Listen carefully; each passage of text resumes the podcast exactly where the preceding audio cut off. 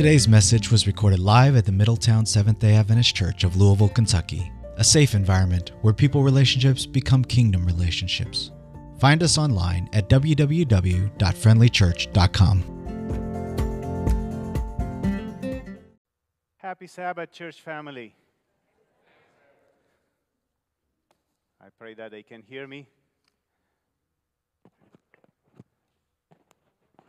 Is it okay? Is it on? You know, I, uh, I looked on uh, our praise team leaders, our worship leaders' order of service, and I saw their, you know, uh, family time, and I, I don't know what that was all about.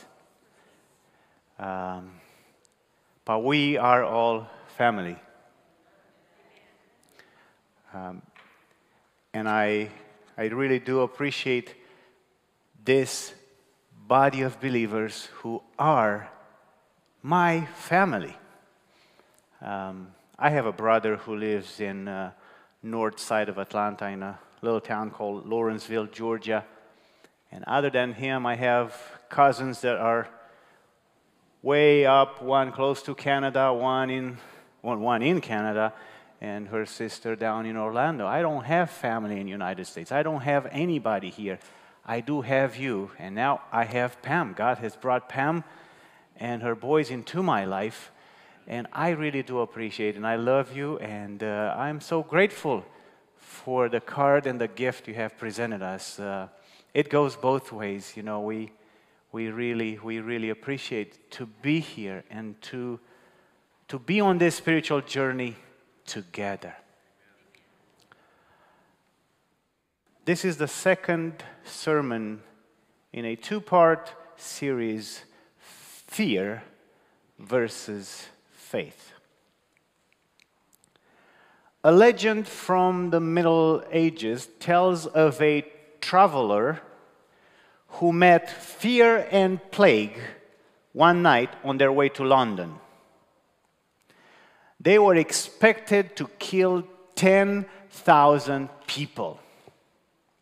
And a traveler asked Plague if he would do the, all the killing. Oh no, said Plague. I shall kill only a few hundred. My friend Fear will kill the rest. The question of the day where is God when we have fear? The Bible reads in 2 Timothy chapter 1 verse 7, "For God has not given us a spirit of fear, but a power and of love and self-control." Let's bow our heads for one other prayer. Lord, thank you that you have brought us to this point in our worship service today when we can open your word and teach us about this important topic. It is an emotion we feel in our lives over and over again. And Lord, I pray that you will bring, bring insight and hope through this message today. In Jesus' name we pray. Amen. Would you put on your imaginary hat for a moment?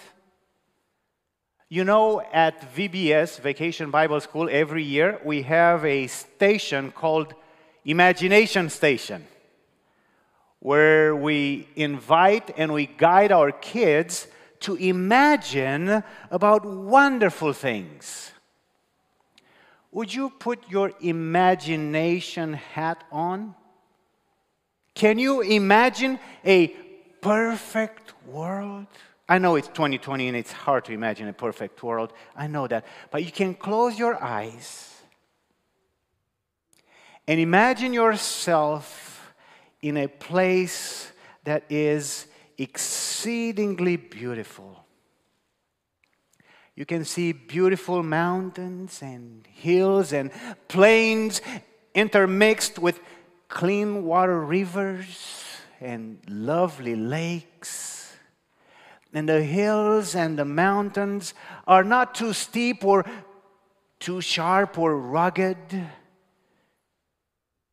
And they're abounding with trees coming out of the fruitful soil, which everywhere you look produces a luxuriant green garden. Graceful shrubs and delicate flowers meet your eye at every turn. The air, oh, the air. The air you breathe is and feels fresh, and it seems like it has a it has a fresh scent to it. It has an aroma, it has a perfume. And now you're not at Perfumania or any cosmetics store, retail store. You, you, you're in the middle of the nature. And there is this clear and healthy air that your lungs enjoy breathing in. The entire landscape is perfectly decorated with beauty. The grounds you uh, you look like you're, you're standing in the middle in, in the most beautifully decorated, beautifully landscaped palace. And not just the, the mountains and the rivers and the lakes and the trees and the flowers, but there are also all sorts of animals and they're friendly to you. They enjoy your presence and you enjoy having them around you. And you are told that everything you see in this imaginary place, everything you see, plants or animals, weather or the earth, they're all under your command. Imagine you like this tree and you walk up to it and start talking to the leaves and they talk back to you, telling you all you need to know about that tree. Imagine you like this lion and you want to pet him and you ask him to come over to you and not only he comes to you but tells you how much he appreciates when you're rubbing his back. You don't have a thermostat because you're not in a house. You live in this beautiful, perfectly designed and decorated garden. And uh, the green shrubs on the sides are the walls, and the sky is your ceiling. Rather than having that thermostat on the wall, you simply say, I want to have cooler temperature tonight and no humidity. And there you go. Perfect temperature and perfect ambience for a restful night. Oh, and wait, before you go to bed, I want to say this. You and your wife are wearing no artificial clothing. In fact, you're wearing nothing at all. All you wear is covering of light and glory, such that of the angels. You are completely open to your life partner, and you both enjoy a relationship of honesty, openness, and sincere love. And before you go to bed, guess what? Guess who visits you every night? Can you imagine? God Himself comes and goes for a walk with you in this wonderfully and perfectly designed place and you and your family are enjoying a nice walk with God before you go to bed, and He's so fond about you and your family and about the relationship He has with you all. As far as emotions, all you feel from the early morning when the sun comes up to the time when you go to sleep, all you feel is an extraordinary feeling of peace calm and joy. There is no particle of negativity or fear or hurt or pain in your daily life. Everything you know is beautiful nature, edifying, loving relationships, and pain free life. Can you imagine such a place? Can you? Welcome to the world of Adam and Eve before sin entered the world. You can open your eyes now. Welcome to paradise. Welcome to the Garden of Eden. In her book, Patriarchs and Prophets, page 47, Ellen White, writing about the Garden of Eden, said, Everything that God has made was perfection, was the perfection of beauty, and nothing seemed wanting that could contribute to the happiness of the holy pair. They had everything. The holy pair, referring to Adam and Eve, were not only children under the fatherly care of God, but they were also students receiving instructions directly from the all wise Creator. And they were visited by angels and were granted communion with their Maker with no obscuring veil between. Nothing between each other and nothing between them and God. Nothing. They were full of the vigor imparted by the tree of life and their intellectual power has but little less than that of the angels. That's how it is described right there in page 47 of, that, of this book, Patriarchs and Prophets. But you and I know that the story does not end there. You and I know it because this year, this 2020 is nothing like what we've just imagined. What we imagined was true and real in Genesis 1 and 2. But then in Genesis 3 comes, when Genesis 3 comes, the world's destiny takes a turn for the worse. Open, your me, open with me your Bibles. Bibles, if, they, if you don't have them, hard copy. I know you have them on your phones and tablets and so on. Open with me your Bibles, your app Bible, Bible app, to Genesis chapter 1. The last verse of Genesis chapter 1, verse 31. Moses wrote, Then God saw everything that he has made, and indeed it was very good. And in original, when you say very good, it's like good, good. It was good, good, which means it doesn't get any better than that. It's perfect. God created everything perfect according to his estimation, as Moses recorded it for us to read in the book of Genesis. God saw everything that he has made, and indeed was very good. Genesis 1:31. And, and in that perfect world, God placed Adam and Eve, He placed the first couple, He placed them there to live. And He let them enjoy a perfect, blissful life, the life that He created them for. And He said to them, Now, turn to Genesis 2, verses 16 to 17. And God said to them, Of every tree of the garden you may freely eat, but of the tree of the knowledge of good and evil you shall not eat.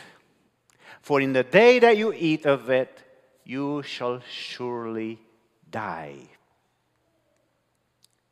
What is this in verse 17, Genesis 2:17? You shall not eat. It's a command, right? It's a rule. It is a law. So, as you can see, in God's perfect world, there is law and order. My friends, God did not create chaos and disorder. God created everything He made, He made perfect. And in that perfectly made world, God placed Adam and Eve, and He gives them the first rule to obey. A rule that, if it's not obeyed, comes with a consequence. Can you see it? Even in a perfectly God made world, there are rules, and breaking the rules are followed by consequences. And now we turn to chapter 3. Genesis chapter 3, beginning with verse 1. And I'm going to read from New King James Version in my Bible. I'm going to interact with the word for the few, few verses of chapter 3. Genesis 3, verse beginning with verse 1. Now the serpent, this happens in, in the Garden of Eden. Now the serpent was more cunning than any beast of the field which the Lord God had made. And he said to the woman, Has God indeed said, You shall not eat of every tree of the garden? What did we read in Genesis 2:17? What did God say? Indeed, commanded them not to eat, right? What are you talking about, serpent? Verse 2, Genesis 3, verse 2. And the woman, Eve, said to the serpent, We may eat the fruit of the trees of the garden, but of the fruit of the tree which is in the midst of the garden, God has said, You shall not eat it, nor shall you touch it, lest you die. Now, verse 4 the serpent said to the woman, You will not surely die. Let me ask you do you know of anybody who died? We all have lost a loved one to death. How truthful is the serpent's statement? And he goes on to add, verse 5, Genesis 3, verse 5 For God knows that in the day you eat of it, your eyes will be opened and you will be like God, knowing good and evil. And now Moses narrates, he writes it in a narrative form what happened. Verse 6. Genesis 3, verse 6. So when the woman, when Eve saw that the tree was good for food, that it was pleasant to the eyes, and a tree desirable to make one wise, she took of its fruit and ate. She also gave to her husband with her, and he ate. Then the eyes of both of them were opened, and they knew that they were naked, and they sewed fig fig leaves together and made themselves what? Coverings. And they heard the sound of the Lord God walking in the garden in the cool of the day. Here's God coming to go for a walk with them. And Adam and his wife hid themselves. What did they do? They hid themselves from the presence of the Lord God among the trees of the garden.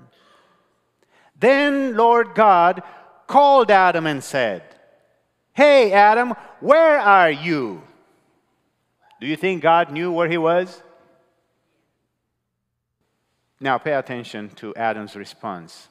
That comes to the essence of our sermon. So he said, Adam said, I heard your voice in the garden, and I was afraid. Adam was what? Afraid.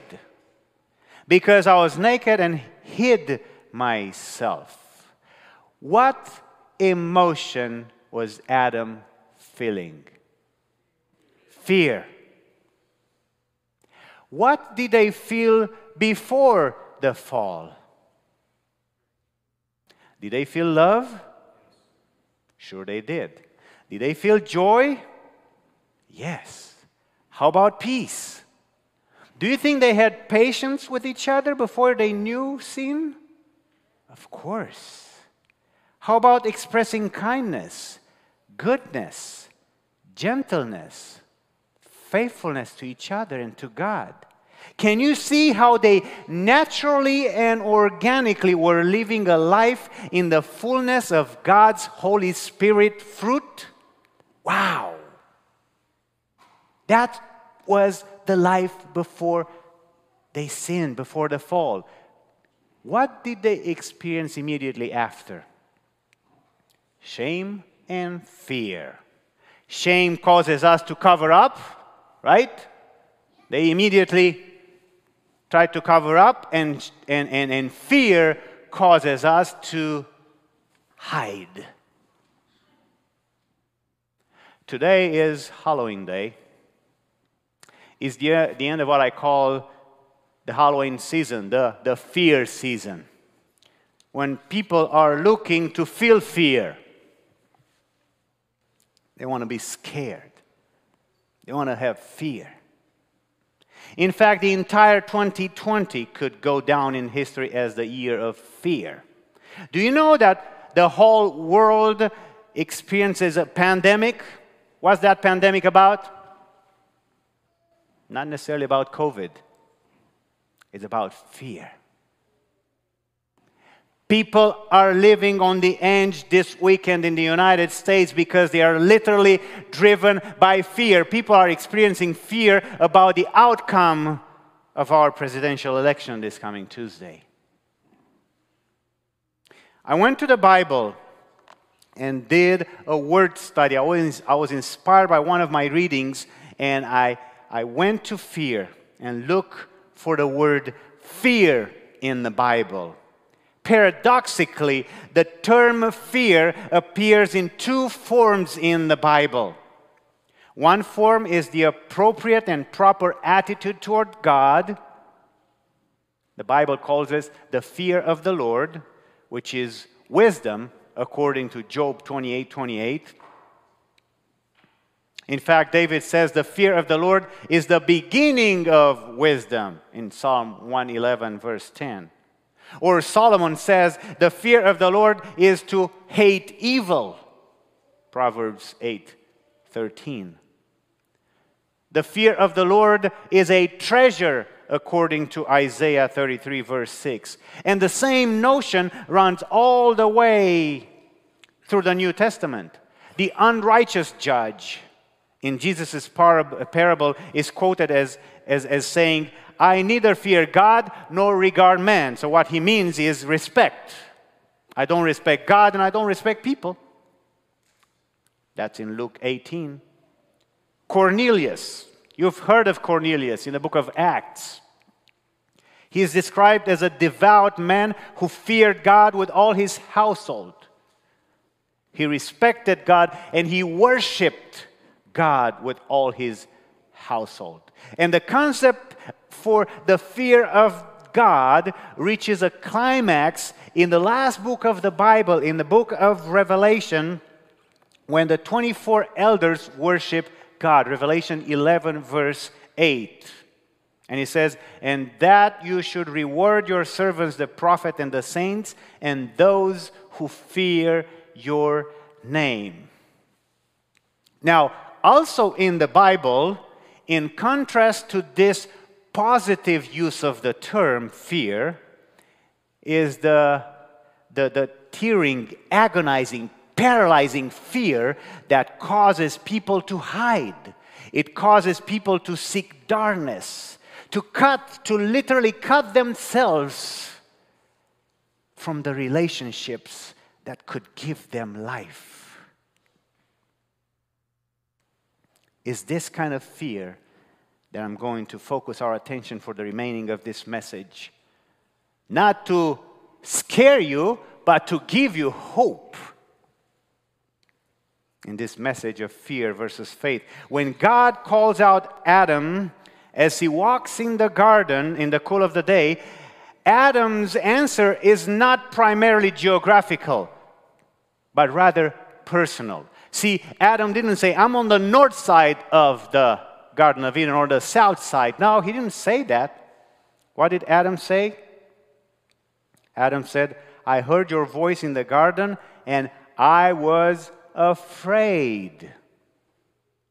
My friends, can't you see that Adam and Eve are no longer able to move freely into open relationship with God and rather driven by fear?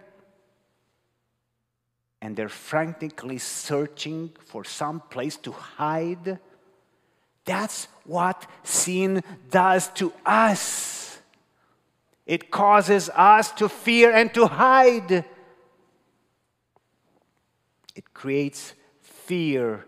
And the first sinful instinct is always to hide under the twisted notion that the hiding is essential to preserve life, when in actuality, the opposite is true. Hiding from God after we sin is the worst course of action. In fact, that's the time when we need God most.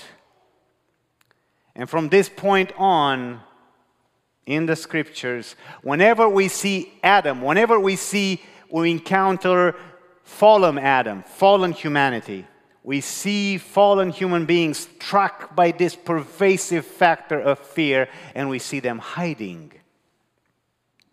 Cain, after killing his brother Abel, hides because he doesn't want to be found, right? He says, Whoever finds me will slay me. When we sin, we don't want to be found because of fear. Abraham's lie about his true relationship with Sarah marks his fear of being found to be the husband of the woman. He didn't want to be found to be the husband of the woman because he was fearing he was going to be killed. Jacob flees from the presence of his father and his brother following the, the treacherous bargaining for the birthright, what he did. And he runs away, not to be found. And when he faces the prospect of, of being met by Esau when he's coming back with all his family, he prays fervently to God. In Genesis 32, verse 11 says, Deliver me, I pray, O God, from the hand of my uh, from the hand of Esau, my brother, for I fear him. And as we move on in Genesis, this presence of fear is seen in the return of J- Joseph's brothers to Egypt.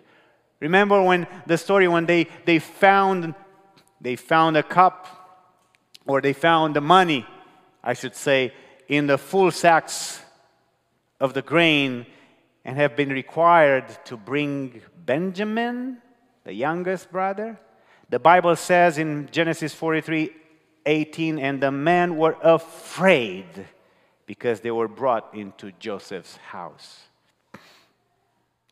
In the New Testament, too, just as the New Testament opens up, it is about the events of Jesus' birth, and, and, and, and an angel of the Lord appears to Zechariah. That's in Luke chapter 1, verse 11. And the Bible says he was troubled. Je- Zechariah was troubled when he saw him, and fear fell upon him. Then you have in the ministry and life of Jesus, his disciples. Often it is recorded that the disciples were afraid, like when they were on that storm on the lake, or on the Mount of Transfiguration, or as they followed Jesus toward Jerusalem after he, he, he, he told them about the cross and his sufferings. And ultimately, when they all forsook him and ran away on the night of G- when Jesus was betrayed. The disciples of Jesus were afraid.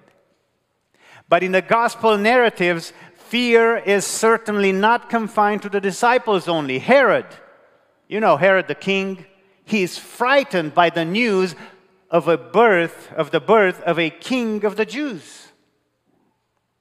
The Gerasenes, after Jesus healed the demoniac, they asked him to leave for they were seized with great fear. The chief priests and Pharisees fear what will happen to them unless they put Jesus to death. And in the resurrection morning, when the angel appeared at the tomb, Matthew reports in Matthew 28 4, for fear of him, the guards trembled and became like dead men. I don't know if they were struck to the ground or they just played dead. And in the book of Acts, same type of statement is found on the occasion of death of Ananias. A great fear came upon all who heard of it. What is interesting and hopeful in the Bible is that against this overwhelming presence of fear is the corresponding word of God, my brothers and sisters. Do not fear. Fear not. Do not be afraid. Or what Jesus says to his disciples, let not your hearts be troubled. And here is the hope in the Word of God. From Genesis to Revelation, the reply to Adam's fear is you don't have to be afraid. In many instances, fear is born out of a sense of guilt or out of a sense of awareness of failure or as an anticipation of painful retribution. And on other occasions, the fear is the, the fear of the unknown. What's going to happen as a result, the outcome of our presidential election? The fear arises from the prospect of dealing with the uncertain, with the unfamiliar. But listen to me, listen to me here. No matter the circumstances, fear always gives rise to hiding. It gives rise to a distortion of reality. It gives rise to a frantic effort towards some sort of defense or protection. And in every circumstance, the Bible's word of hope is the same fear not. Could it be that the primary hope of the gospel, the good news of God, is simply you no longer have to be afraid? The reality is this and this is the reality. And that is important too. Spoken by itself, fear not, just the words of this promise has no meaning. It's only an empty mockery but a in eh, a disregard to the power of fear.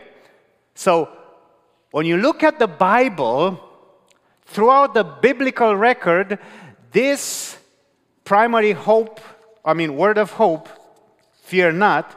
This good news is always accompanied by a substantive reality.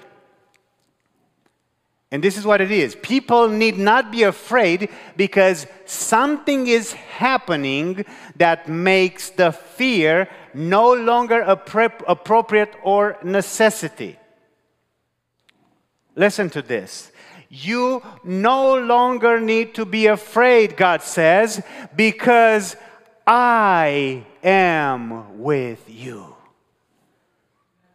He promised that to Abraham, Isaac, and Jacob. It is the promise that he made to Moses in preparation for the deliverance of people of Israel. He said, I am with you. I am. It is the meaning of the affirmation in Psalm 23. Remember Psalm 23, verse 4? Even though I walk through the valley of the shadow of death, I fear no evil. Why? Because you are with me, David says. And the promise reaches its fulfillment in the coming of the Messiah, whose name is Emmanuel, God with us.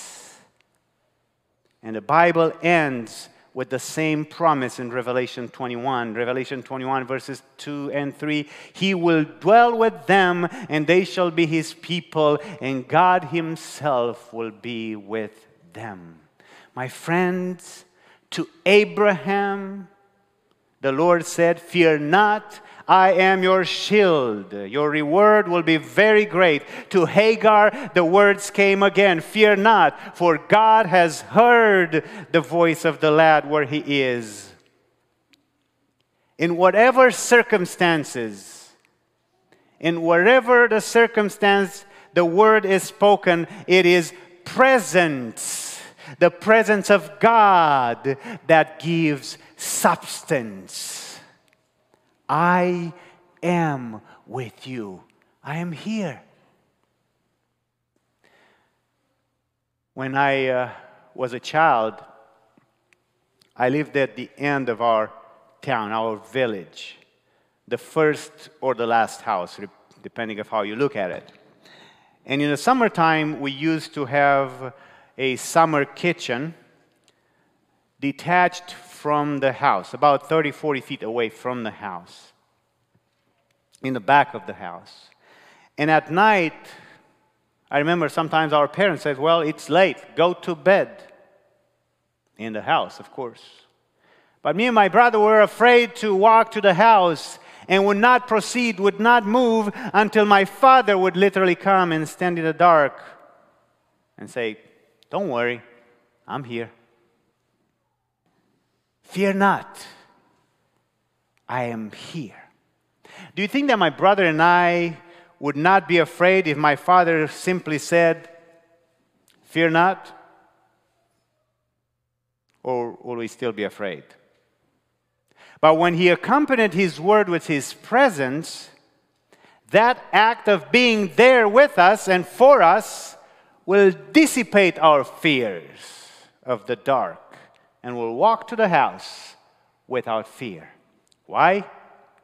Because the Father was there. The presence of the Father made the fear go away. The tragic problem of our spiritual journey in our world today is that it is precisely the presence that the person filled with fear is driven to reject. In other words, because when we sin, the presence of God is perceived as judgment. And that's why Adam in the Garden of Eden finds it impossible to believe that the Lord calls him in order to restore a broken relationship. And instead, Adam hears the searching of God as the prelude to the direst of consequences, and he is unable to face the reality of his situation. Let me phrase, let me, let me uh, uh, frame this for you. Something that is crucial to any reconciliation process. Reconciliation when we sin against each other and against God. Reconciliation involves both judgment and forgiveness, truth and grace. The judgment is not condemnation, although it is perceived and experienced in that form. In the biblical sense, the reality of there you are, I'm here. The reality of being found where we are and as we are makes it possible to experience forgiveness. Apart from it, the word grace is irrelevant. Have you ever thought, have you ever thought this? If they really know who I am, where I am, then they would not love me, right? At the same time, the word of truth, there you are. I love you as you are where you are. Apart from this word of grace, apart from, the, from dispersing grace, the phrase I love you is destructive. Only when the two are held together, only when truth and grace are connected, is reconciliation realized. Therefore, in the biblical context, being found, there you are, you don't need to be afraid. I am here and I love you presents judgment in the context of grace, and that is forgiveness. Divine forgiveness. My friends, Jesus is saying to you this morning, He is searching for you and He says, There you are. You don't need to be afraid. I am here and I love you. I stand at the door and knock. If you hear my voice and open the door, I will come in to you and dine with you and you with me. How is it possible not to have fear? How is it possible? Jesus says, Let not your hearts be troubled. You believe in God? Believe also in me. Do you want your fears to go away today? This week? This year?